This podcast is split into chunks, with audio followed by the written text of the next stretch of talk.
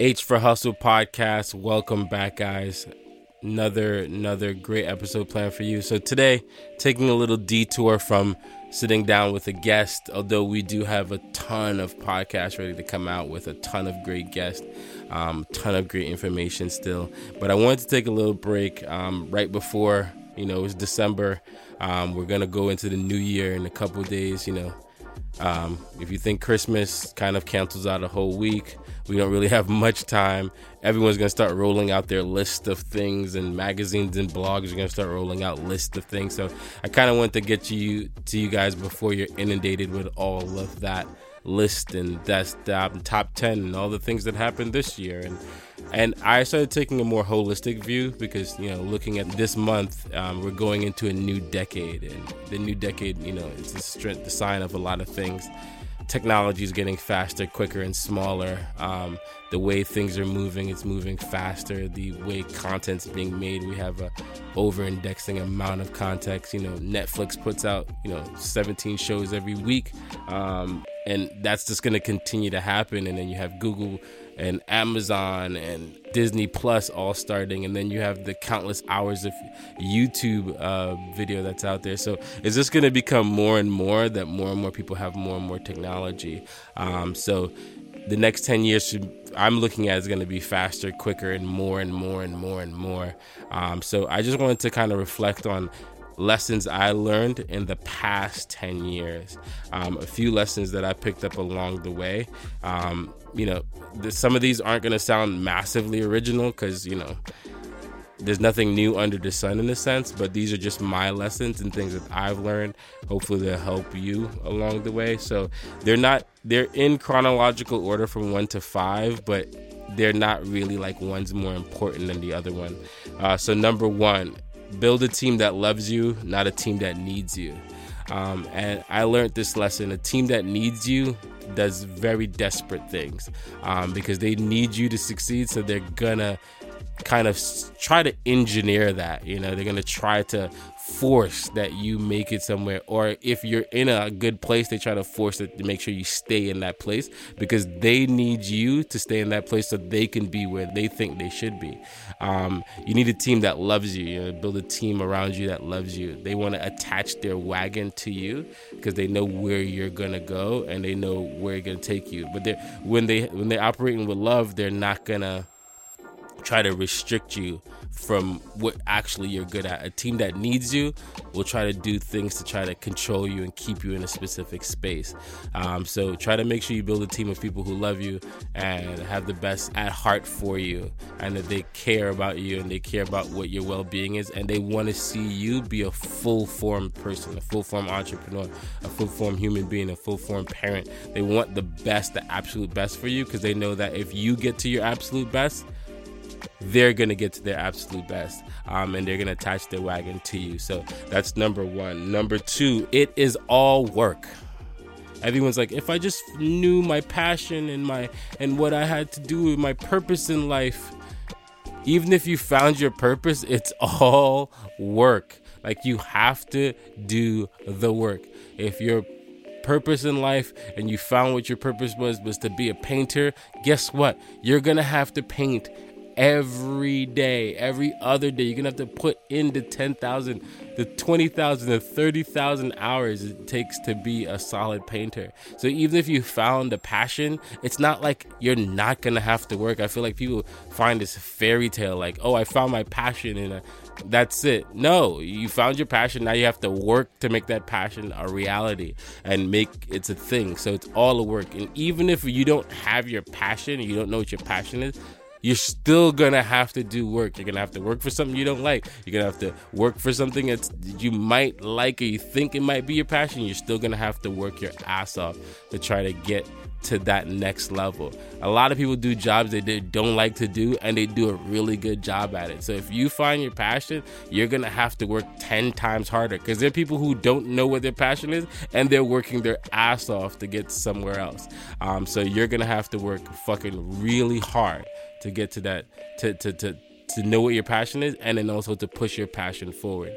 Um, that means connecting with people, networking, um, actually doing whatever you're passionate about. If you're a photographer, you have to take 10,000 pictures. You have to network people to get your pictures out there. And then you're going to have to try to get your stuff in galleries. Or if you take event photography, you're going to have to try to get jobs. So I don't care if you found your passion, you're going to have to work. It all takes work.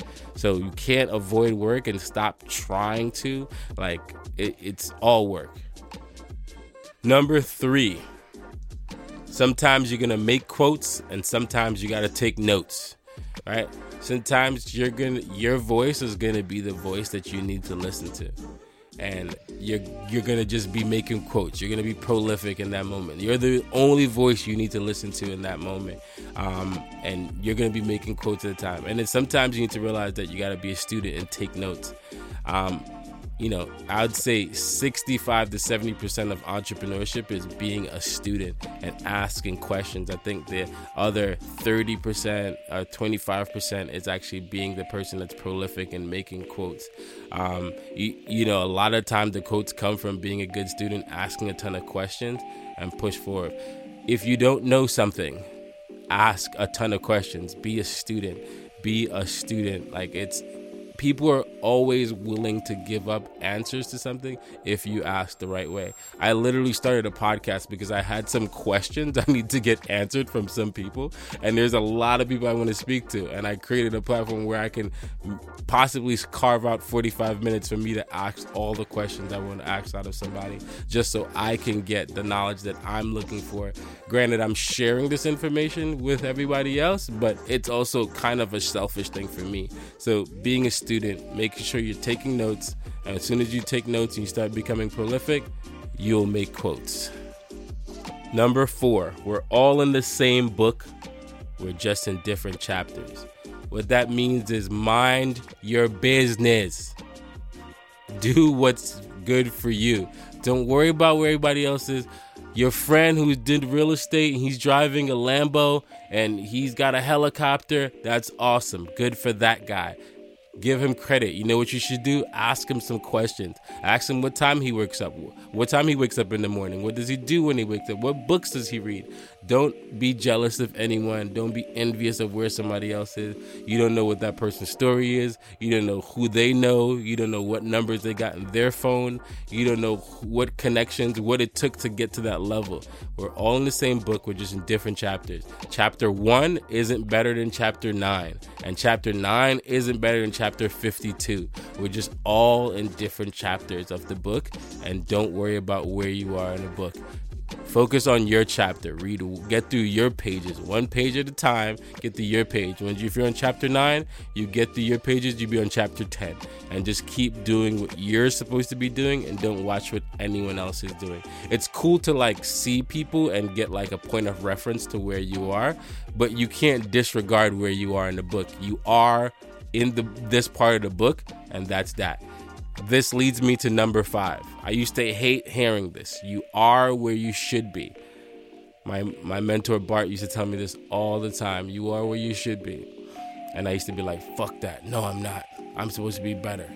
And eh, you know, the older I got, the wiser I got, the more experience I got under my belt, I realized that you are where you should be.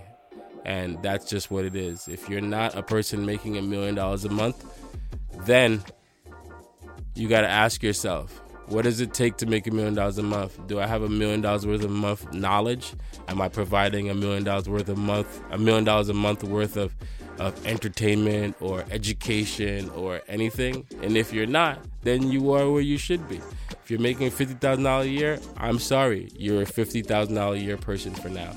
And you are where you should be for now. And get good at making a fifty thousand dollars. Get really good at it. And once you get really good, you'll move up and then you become a hundred thousand dollar person, and then a fifty thousand, a hundred fifty thousand dollar person, then a quarter of a million, then a million, and you go from there. So you are where you should be. Um, so those are the five lessons I would say I learned in the last decade. I'm looking forward for the next 10 years. Um, I'm so excited what the next 10 years look like um, and the lessons I'm going to be learning in the next 10 years. Uh, hopefully, if I've learned these lessons and I don't repeat them, I, I continue to move forward, and I'm looking forward to the new lessons I pick up along the way. So, that's my five things I've learned in the last 10 years, which is uh, the decade. Um, so, H for Hustle podcast. Um, tell a friend to tell a friend to tell their mom to tell a friend about this podcast.